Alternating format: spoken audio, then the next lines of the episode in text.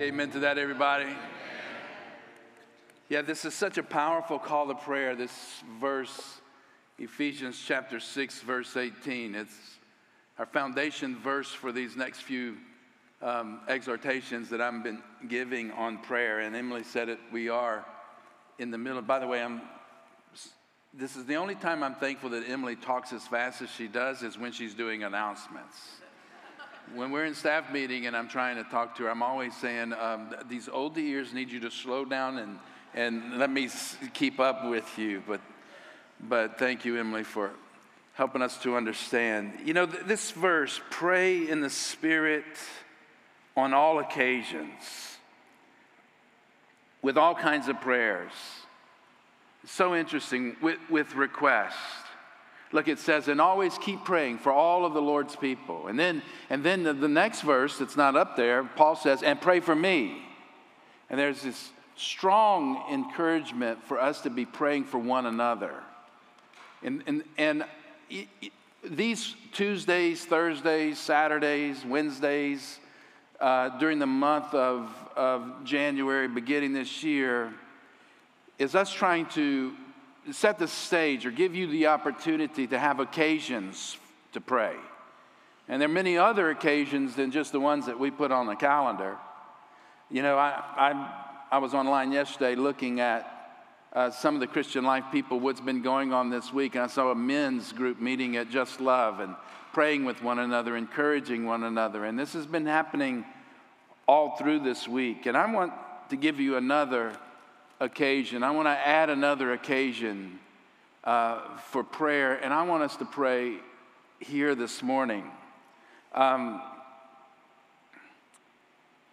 This past week, I found out about a really very close friend of mine, a lifetime friend of mine, who has been a pastor and is an equipper of pastors, Morris Proctor, and I found out that he is in a health crisis. This is Morris, who was just here in December. You guys remember we did the Logos seminar where we were training pastors, Bible college professors. And we do this every year with Morris. He is the #1 trainer for the #1 Bible software program that exists. And when he was here, I noticed that he had a bit of a cough. I talked to him a little bit about it because, you know, I had some lung issues.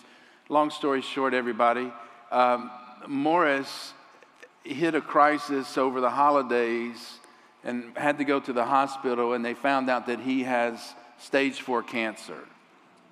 He's in the hospital right now in ICU. And I prayed with him yesterday. He's on a vent because they can't stabilize his heart.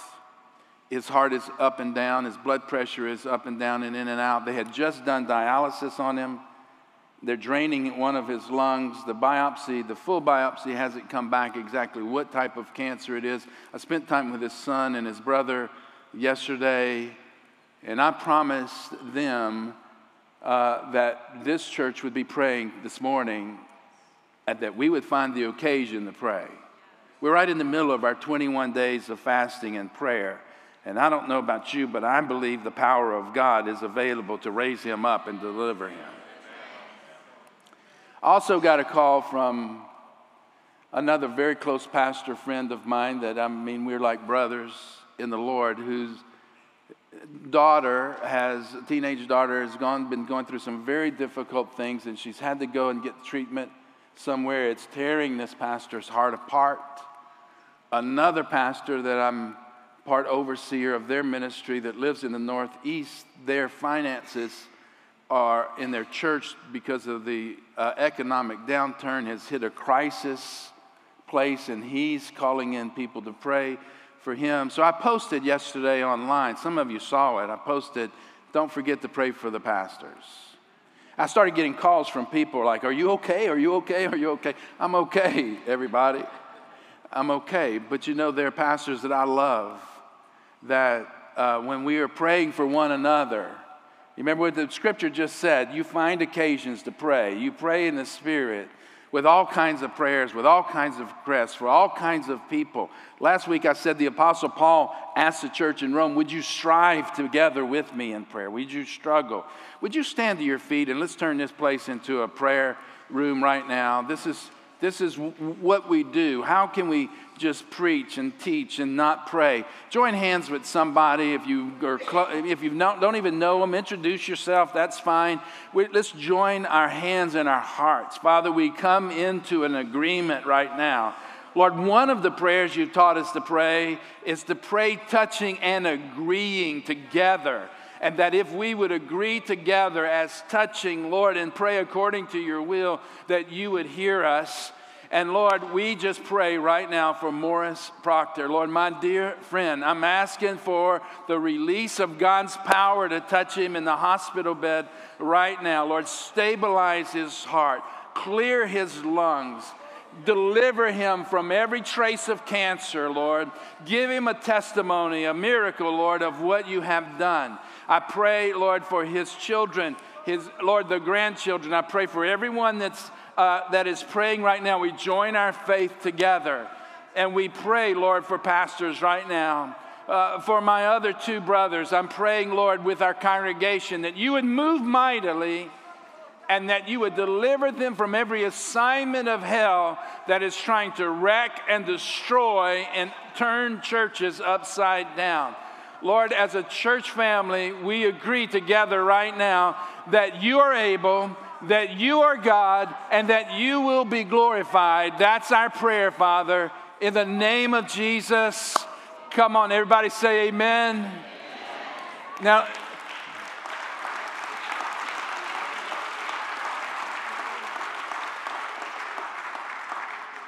Now, just come on, continue staying. Put my verse back up on the screen, if you would. I want you to see it again. And pray in the Spirit on all occasions with all kinds of prayers and requests. With this in mind, be alert. That means be watchful for anything that the enemy might be trying to do. Be alert. And I love this next call. And always keep on praying. We prayed once. We're going to leave. And you're going to go to your places where you live and where you work and where your family is. But I'm going to ask you, will you keep on praying for the Lord's people? And I'll be reporting back to you. Because we believe that God is going to move. And we're going to have a testimony about this. And you say amen?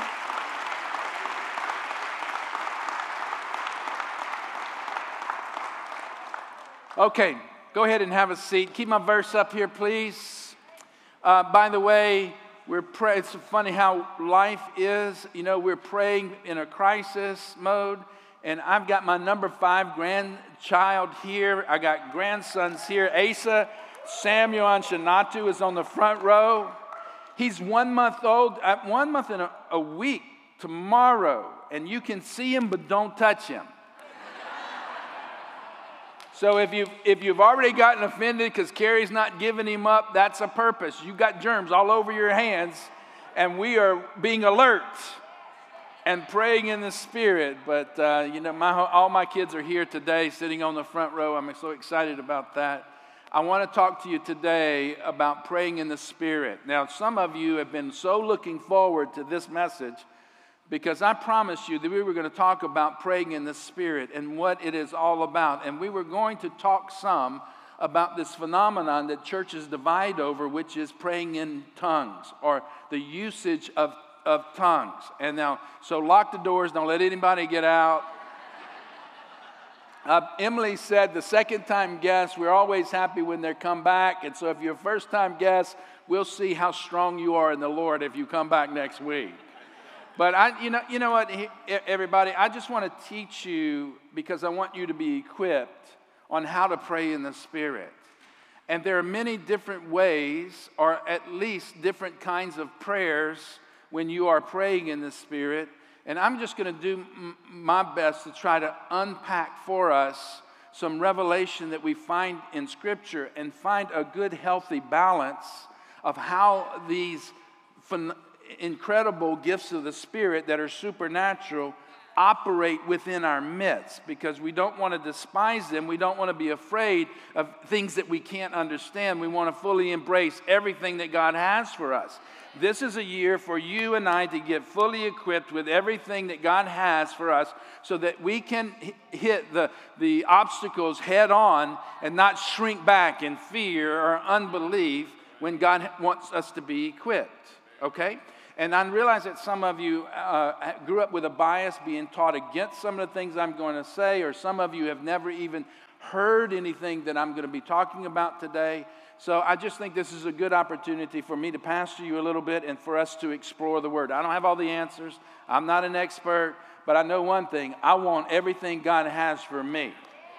And I want my church, our church, to have everything that God has for us. I want us to be fully equipped this year in the Lord. Can you say amen? Amen.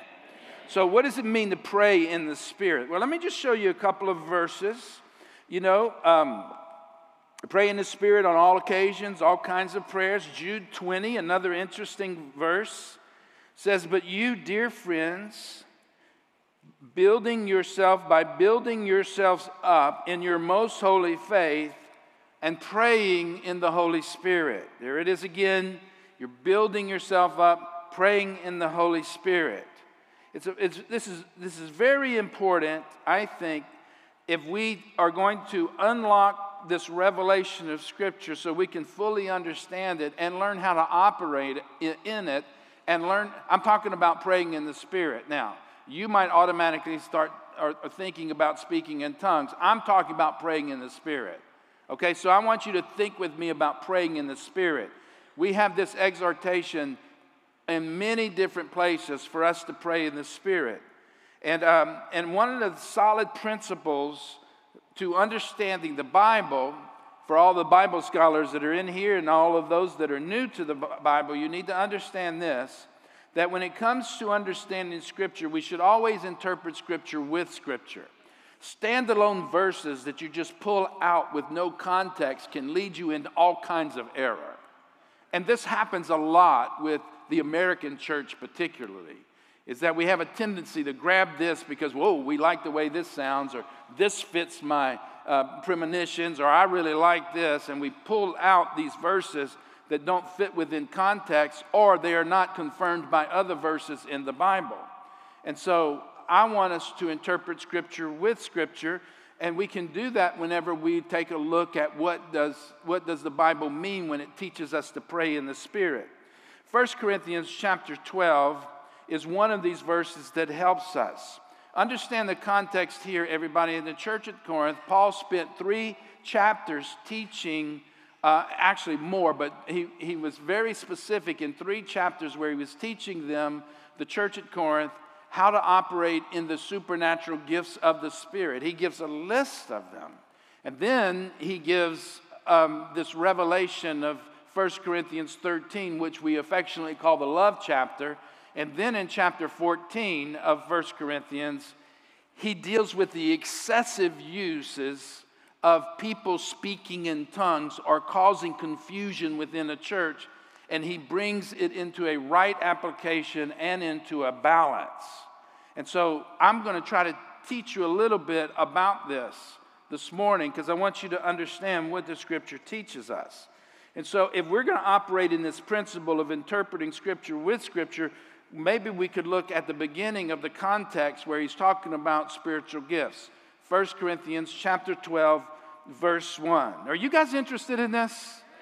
Okay, good, because I am. I really am going to enjoy doing this. I just want you to be ready, and I want you to just kind of have an open mind, an open heart, and let's see what the Scripture teaches us. 1 Corinthians chapter 12, verse 1 says, "Now about the gifts of the Spirit, brothers and sisters, I don't want you to be uninformed.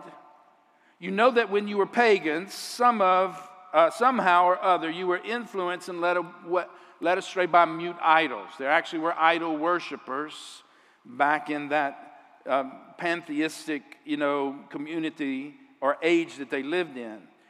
Verse 3, "Therefore, I want you to know that no one who is speaking by the Spirit No one who is speaking by the Spirit of God says, Jesus be cursed. And no one can say, Jesus is Lord, except by the Holy Spirit. First thing I want you to see is there is a speaking by the Holy Spirit.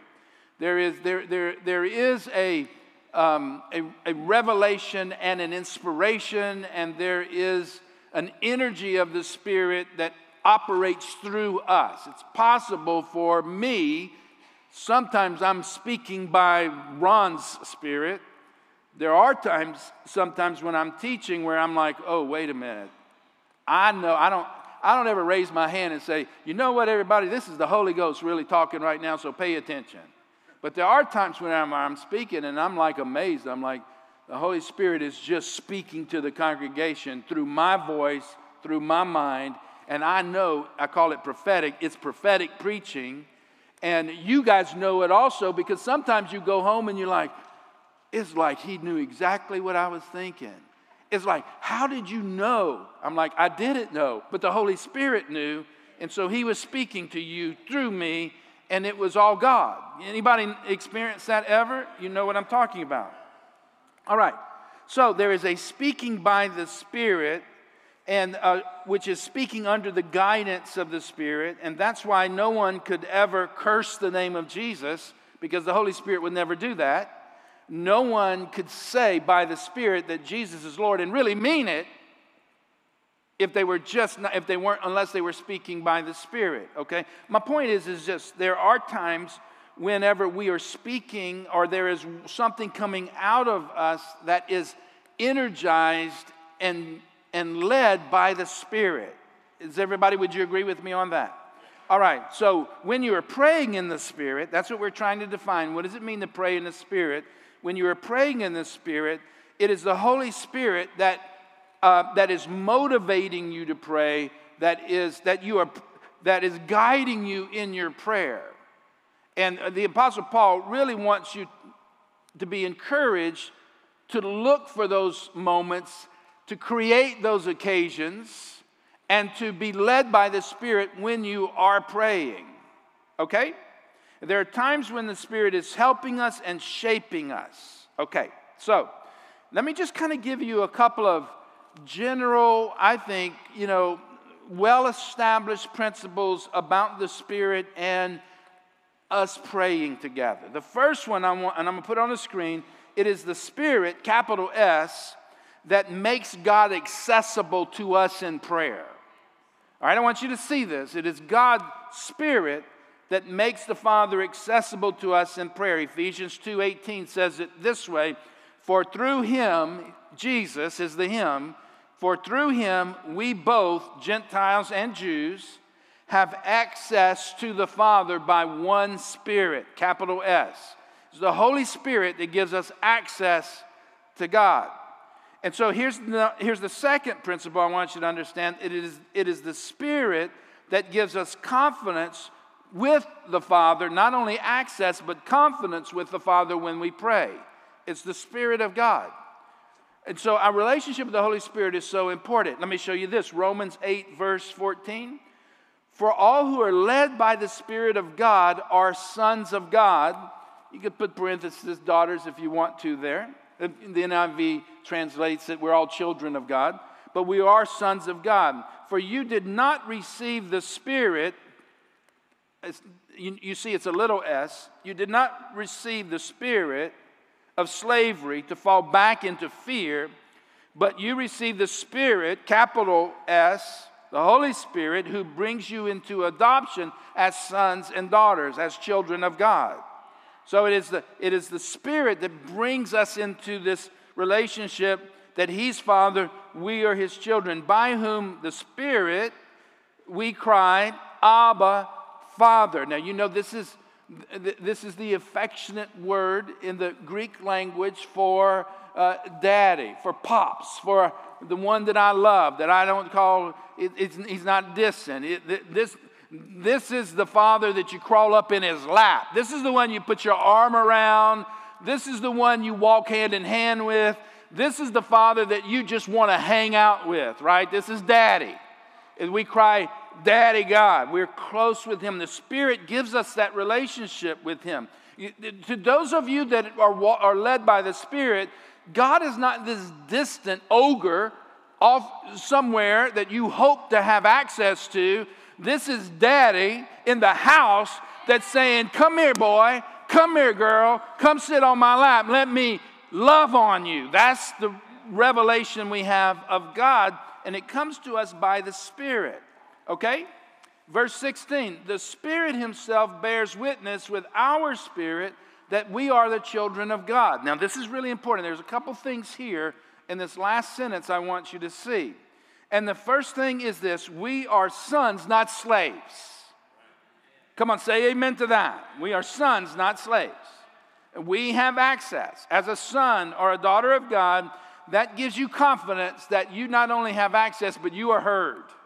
All right, here's the second thing. We have a spirit, and it is through our spirit that we communicate with his spirit. Our spirit, little s, has communication with his spirit, capital S. Spirit to spirit communication. Spirit to spirit relationship. So everything that you understand about God when it comes to revelation, when it comes to your knowing and your knower that you are the children of God, it don't come to you through your brain. It comes to you through your spirit. Now, God's given you your brain, and that helps process what's going on down deep inside of your spirit, because we are spirit, soul, and body, right, everybody? We are spirit, soul, and body. But I want you to see this, that when it comes to knowing God, we know God because we have spirit-to-spirit communication. It is, I want you to see it again. The Spirit himself bears witness with our spirit. The Spirit bears witness with our spirit that we are the children of God. Let me say it this way. The Holy Spirit has given us revelation in our inner spirit that we belong to Daddy God. The Holy Spirit speaks to our spirit, and it causes us to know that we know that we know that we know that Jesus is real, his blood's still speaking, the cross made a difference, and I once was lost, but now I'm found. It is the Holy Spirit who gives us the revelation that we know that we know that we know that we have eternal life right now. So we don't fear death. We don't fear anything that the enemy could do, because we just know in our knower. Our knower is our spirit. The Holy Spirit communicates to our spirit that we are the children of God. Somebody ought to be standing up right now, waving a handkerchief, shouting hallelujah, because this is big revelation that we take for granted. This is why you need to be born again. And when you are born again, you are born of the Spirit. Everybody? Your spirit man comes alive because the Holy Spirit has regenerated your dead spirit, and now it comes alive, and this is why people that have never experienced this, they're like, why are you such a Jesus freak? You're like, I can't help but be one.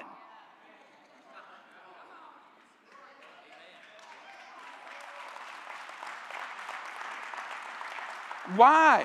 Explain that to me. I can't explain it. I just am one. That's like me trying to explain to you, why am I a human? I don't know. I just am one. I was born. Hello?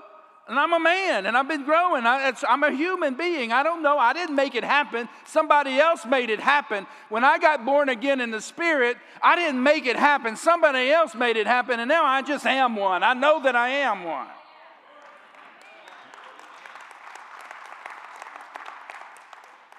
So the Spirit helps us pray because he gives us access to the Father, and he gives us confidence that he's Daddy and that we are his children and that we don't have to beg. We can come to him on all occasions with all kinds of requests and pray all kinds of prayers because he wants to hear us. He wants us to come. And here's the third thing I want you to see, is that it is the Spirit, capital S, that inspires us and guides us to pray. Romans chapter 8, verse 26. Pay close attention here, everybody. Look what the scripture says. Likewise, the Spirit helps us in our weakness.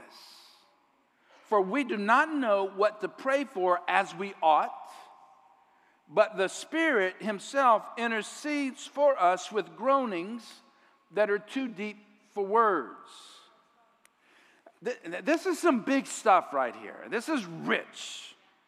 This is incredible revelation. It's not something for you to gloss over.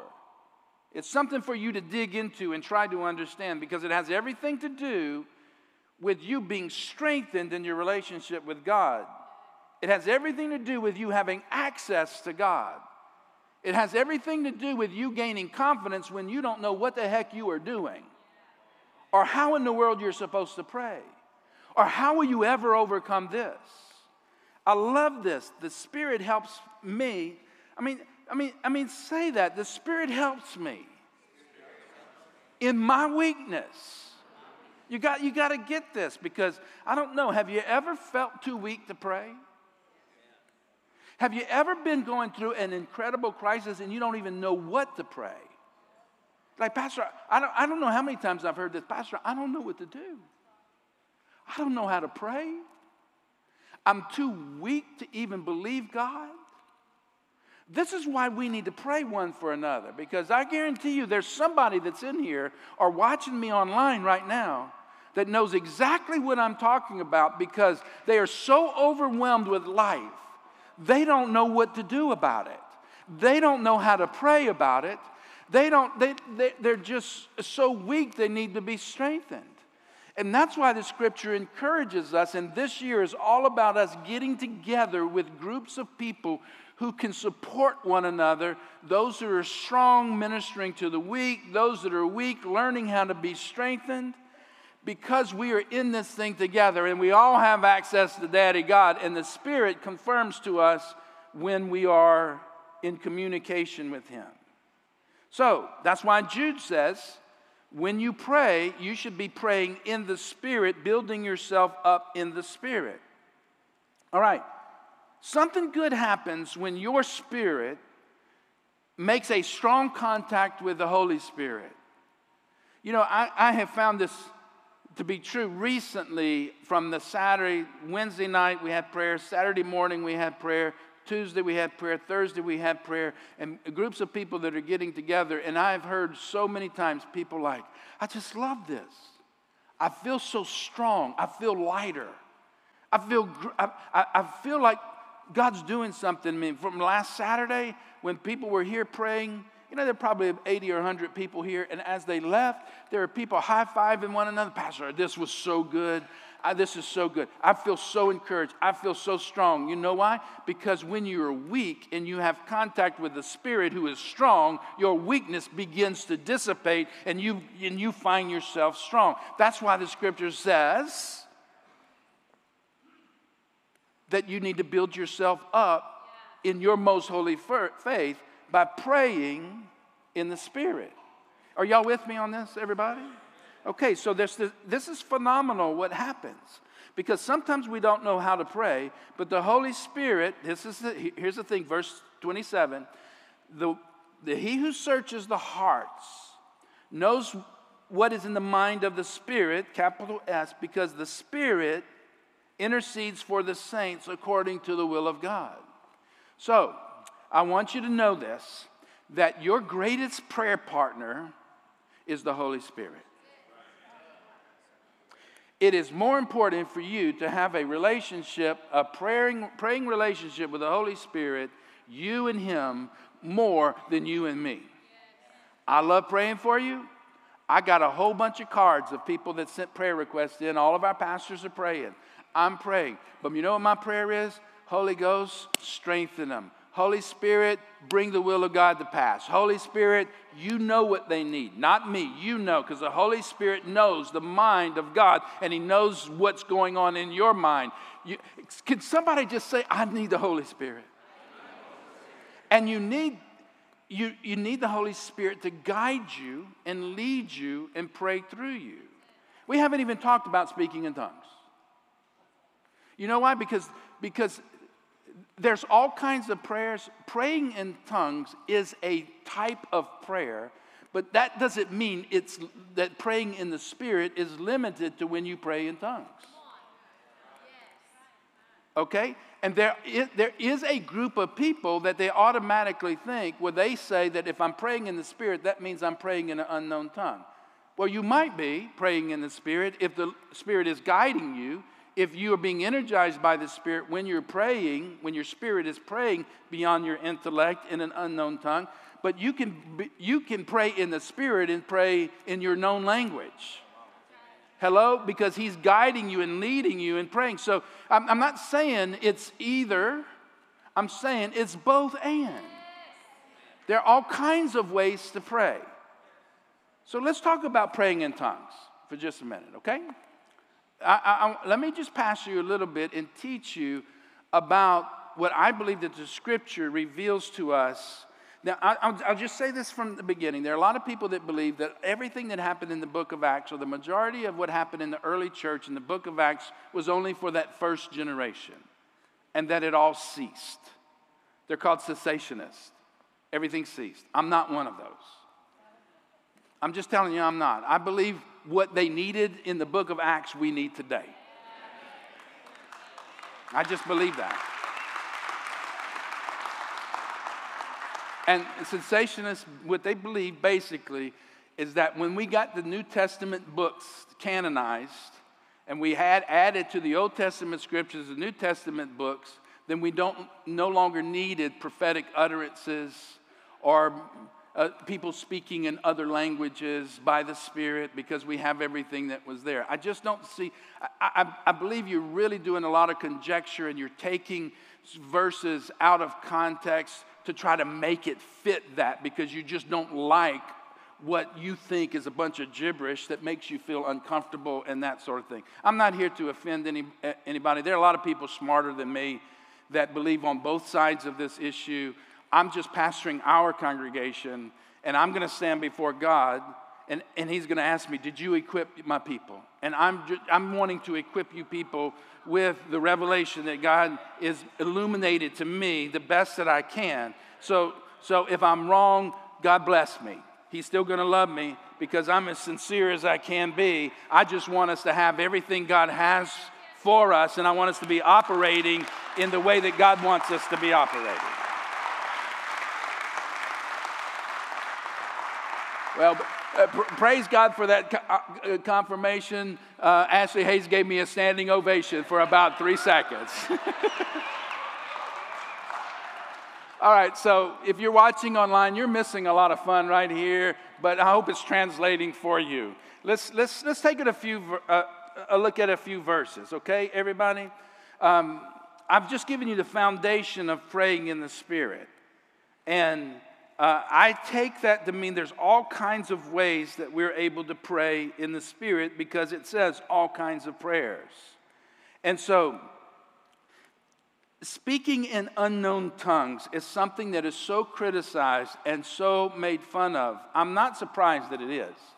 In the book of Acts, see, speaking in tongues is linked with the baptism of the Holy Spirit that's found in Acts chapter 2. Peter said this was the promise of the Father, that I'll pour out my Spirit on all flesh. And in Acts chapter 2, verse 1 through 4, we have the description of what happened, or the history of what happened. It was initiated on the day of Pentecost, and during the feast of Pentecost, and the Holy Spirit came and was poured out upon the 120 that were in the upper room. If you remember this, they spilled out into the streets, and they were glorifying God, speaking in what was unknown languages to them, but other people that were there celebrating the feast in the streets at 9 a.m. in the morning, they were hearing prophetic utterances, people glorifying God in languages that they could translate that they could not translate, all right? And I'll just show you this to you. Acts chapter 2, verse 4 says, and they were all filled with the Holy Spirit and began speaking in other tongues as the Spirit gave them utterances, okay? If you keep reading through that chapter, you'll see that some people mocked and some people were amazed. You're going to always, when it comes to manifestations of the Spirit that are supernatural, you will always have people mocking and you will always have people amazed. And it's still that way today. And so my encouragement to you is to not get yourself so bent out of shape when people mock the fact that you love Jesus and believe in the power of prayer and of the Holy Ghost. I have found one thing, when a person is facing death and they're about to die, they don't care if you're praying in tongues or praying in English or praying in Japanese. They need you to pray because they're in a desperate situation. Does anybody know what I'm talking about? So mockers don't mock when they're facing death's door. I mean, that's just a side note. You can take that or leave it. But all right. So in the New Testament, this is what I've discovered. Now, I'm hitting some highlights here, and I've done a lot of teaching on the baptism of the Holy Spirit, power of God, speaking in tongues, all this kind of stuff. But just listen to me, and we'll be doing some follow-up. In fact, let me give you a promise. Here's my promise. When May gets here, the last day of May, we're going to take May. The last Sunday in May is the day of Pentecost on the Jewish calendar. We're going to take May, and from May, June, and July, we're going to have a teaching team, and we're going to teach through the entire book of Acts. That's going to be our summer teaching through the entire book of Acts, because I want us to be equipped the way the early church was, okay? And so, but right now I want you to understand that there's clearly in the word, in the Bible to me, two distinguishing purposes of speaking in tongues.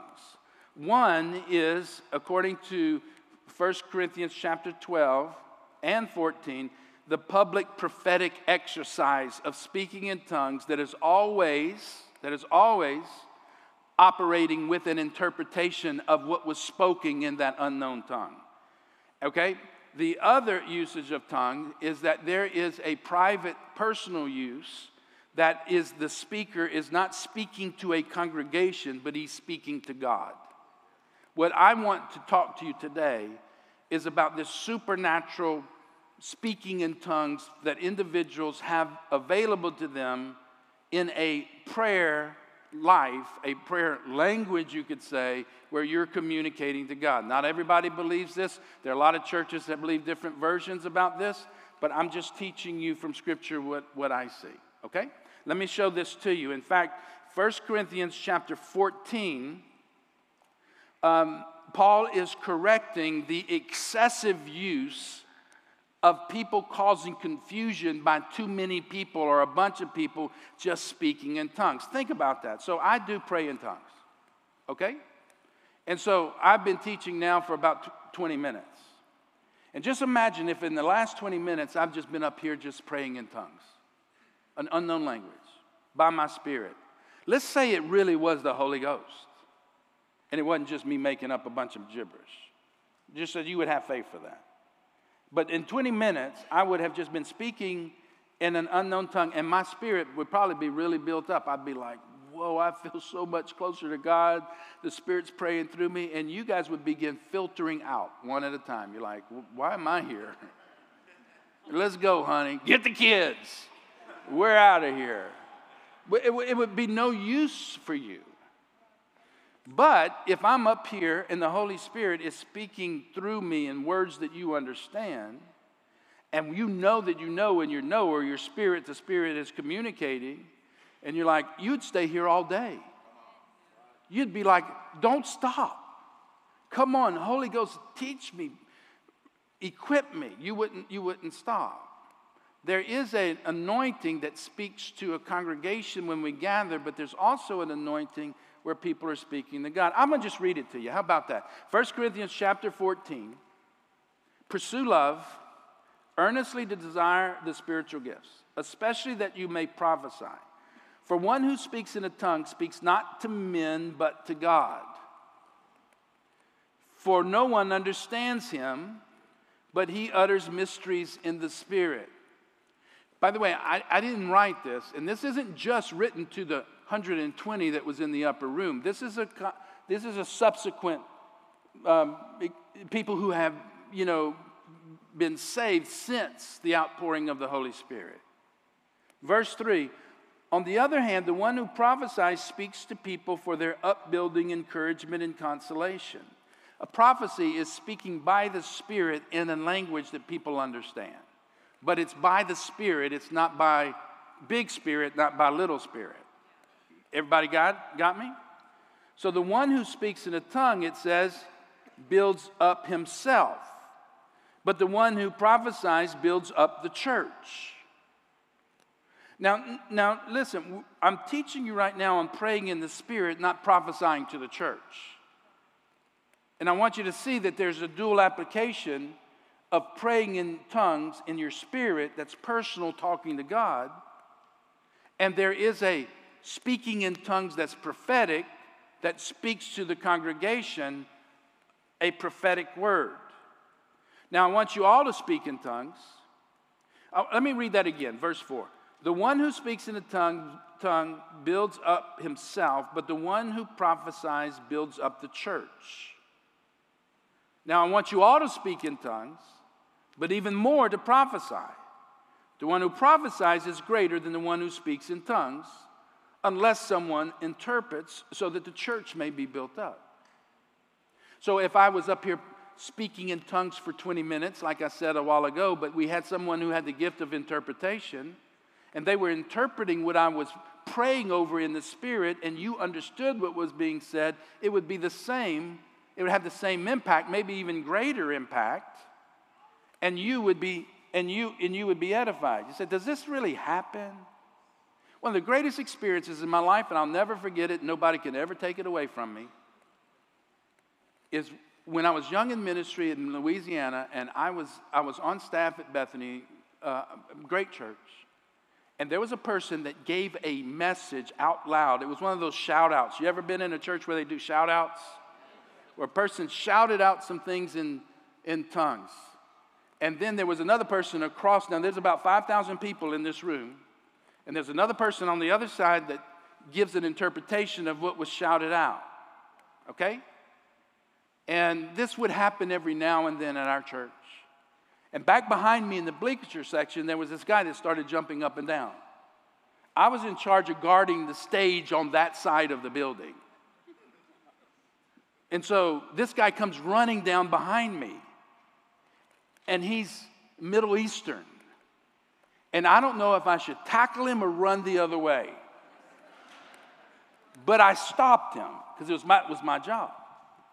I'm like, hold, ho, ho, ho, ho. And he's emotional. A long story short, this guy was a transfer student from the nation of Iran. Back then, there were a lot of them at LSU, where I lived. And he says, I can't believe it. I can't believe it. It's real. It's real. It's real. God's real. I want to get right with God.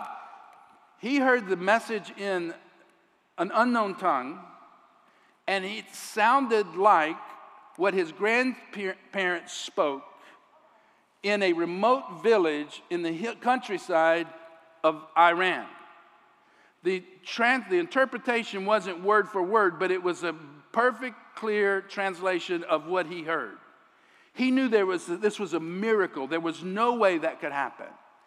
In 1 Corinthians 14, it says speaking in tongues is a gift for unbelievers, not for believers.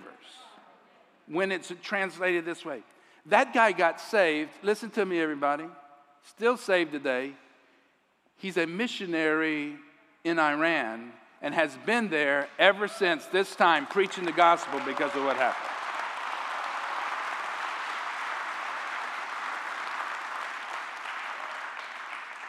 Okay, somebody said, well, that ain't real. I don't believe that happened. That was a coincidence and all that kind of stuff. Okay, believe what you want to believe. There will always be people who mock, and there will always be people who are amazed. I am amazed, and I'm still amazed, and I'll never mock what the Holy Spirit is doing.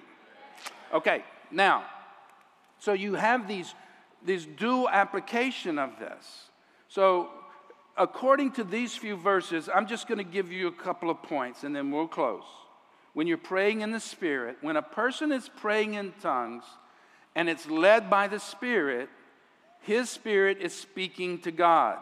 That person does not speak to man, but he speaks to God.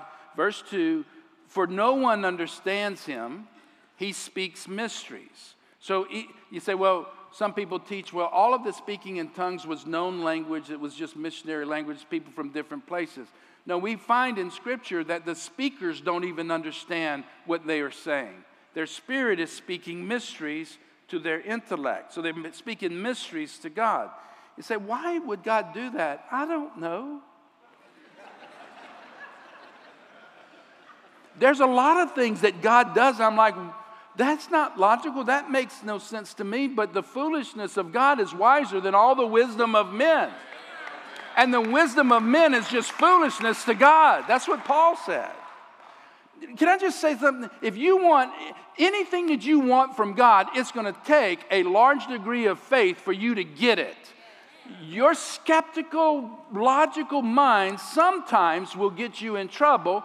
Other times it's in connection with the Holy Spirit, and He's speaking wisdom for you to stay away from that, don't touch that, that's error, all that. But I know that there are times when you just have to say, it says so in the Scripture, I'm going to believe it. It hadn't happened to me yet. That's all right. I'm not going to mock. I'm just going to believe it. And if God brings me into it, I'm going to say, come on, God.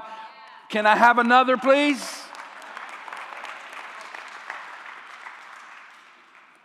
All right, I don't know how. I know a bunch of you are happy, and some of you might be mad, but I'm just going to keep teaching, okay? All right. I promise I'm not going to go for 2 hours, but this is so good for you to understand. All right, it says that person that is speaking and praying in a tongue, that he is speaking to men, not to men, but to God. He speaks mysteries in his spirit.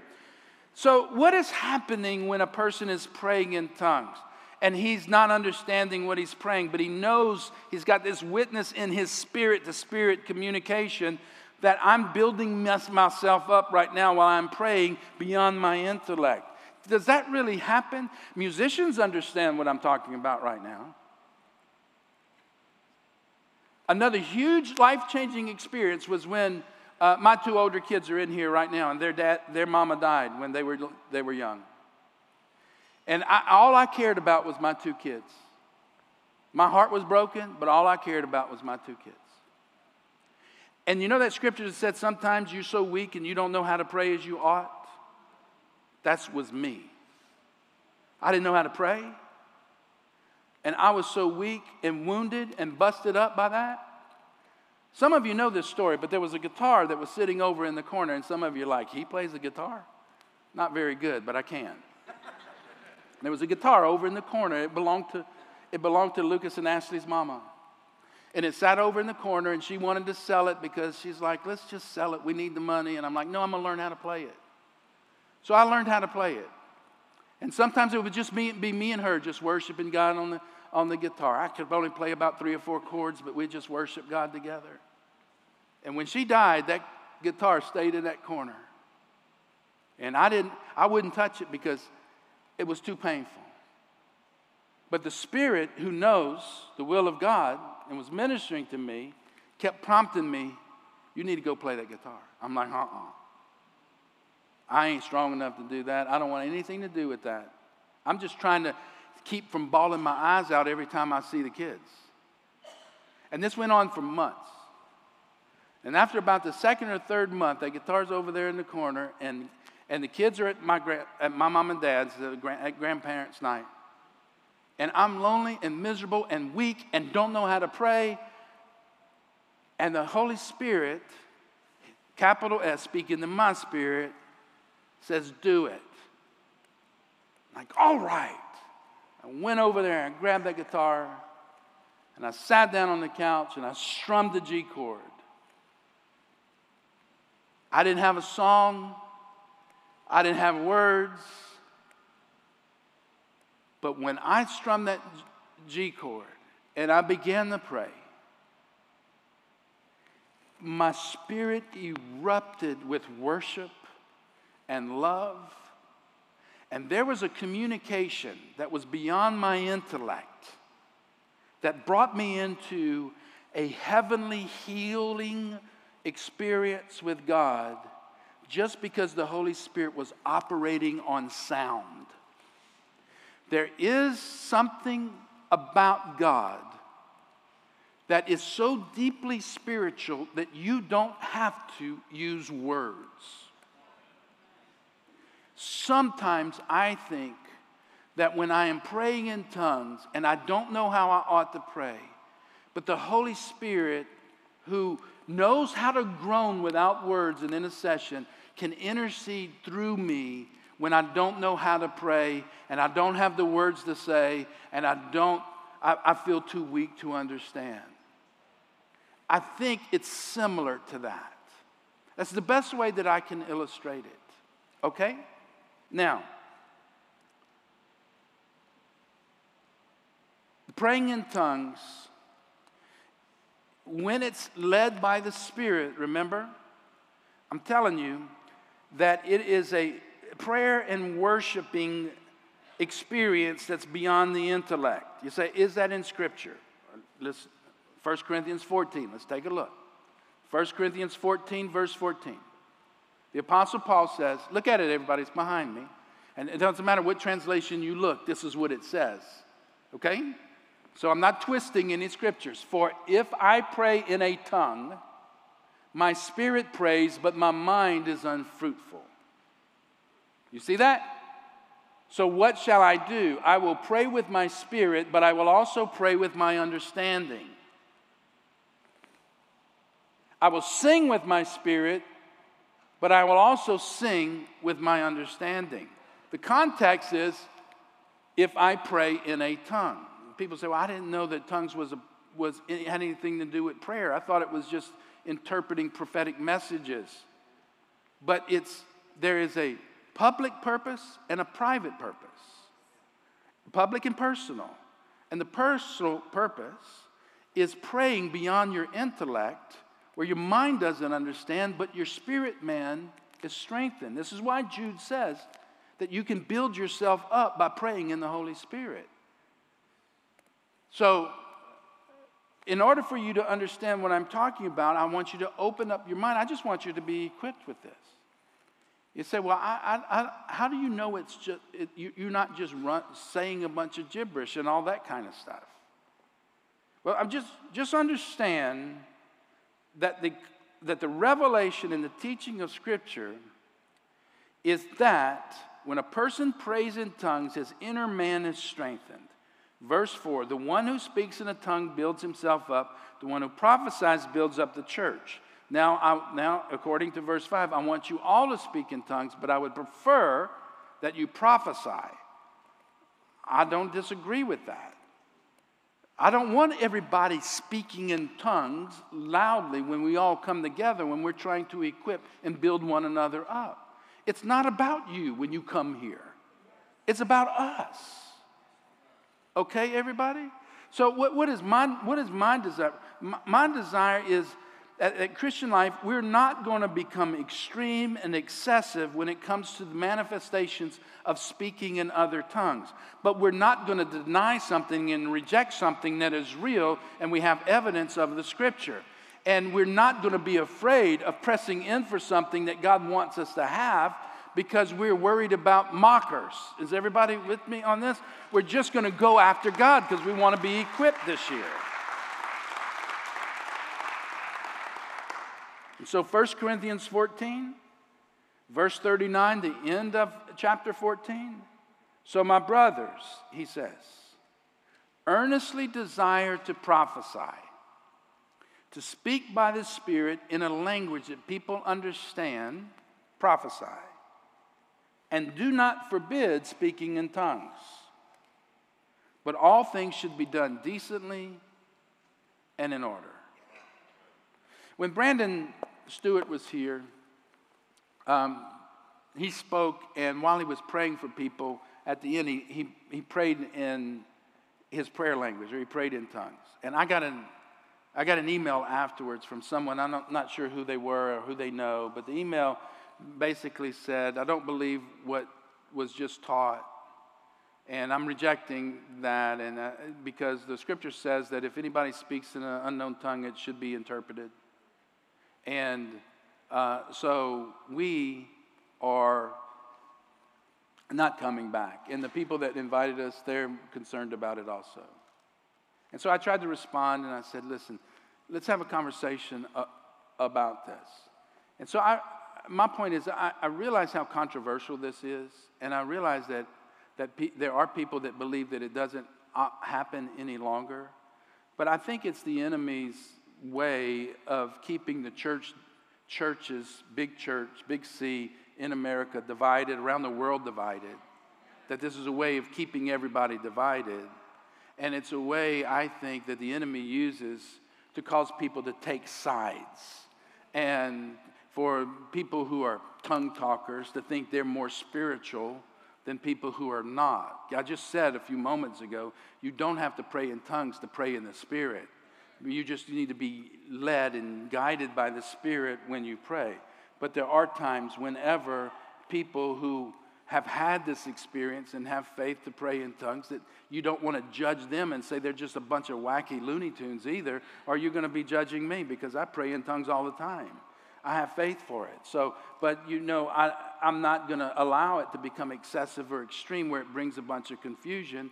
And I can pray with people who don't believe what I'm doing when I pray in tongues is real. I can pray with them just fine. I don't have to force myself on them, because there's something bigger than my preferences, and that is the church, capital C, and the love for God.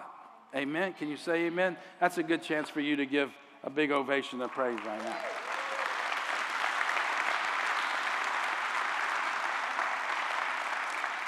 But come on, let's stand up.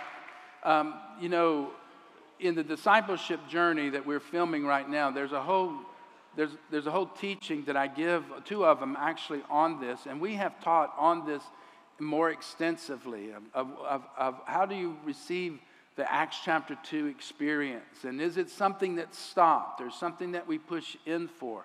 I know a lot of you, you have more questions than you have answers right now, and some of you are like gotten some answers to some of the questions that you have.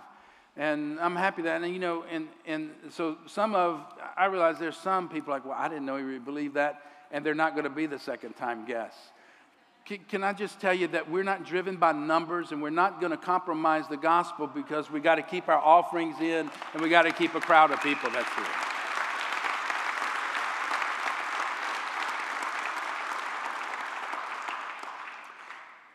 I don't want to grow a big church. I want to equip the church that God has sent here.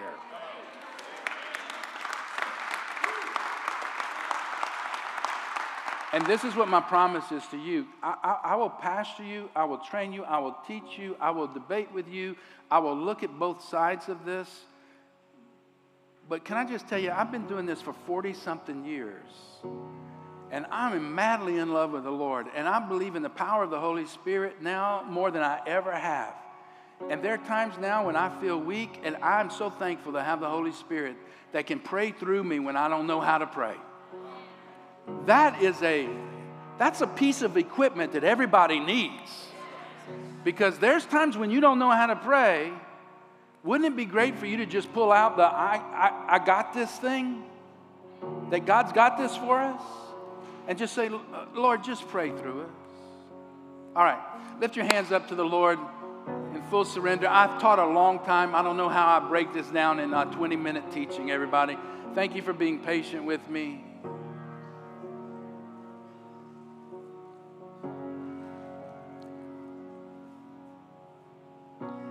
We just want more of you, Lord.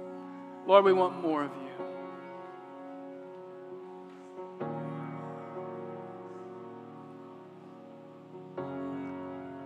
For those that might be weak here, not knowing how to pray, Holy Spirit, intercede for them. Pray through them. For those that are hungering and desiring the power of God that they see in the Scripture, Lord, as they press in through this fast, release your power into their life.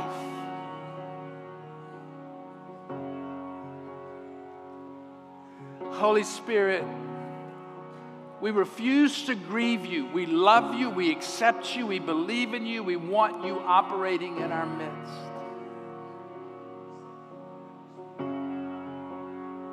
Everybody say this prayer. Say, God hears me. You have all of me. My life is for you. So I lift my hands up and I lay my life down. Intercede through me and accomplish your will through me. Be glorified in my life. In Jesus' name. Okay, look at me, everybody. If you need prayer, if you need encouragement, if you've got questions, let us help you. I'm so glad that you came. Visitors, I'm so glad that you were here. One good thing, at least you understand where we stand on some of the controversial issues with the Holy Spirit. God bless you. Everybody, let's get equipped this year. Have a great Sunday. Don't forget, men. Hey, men.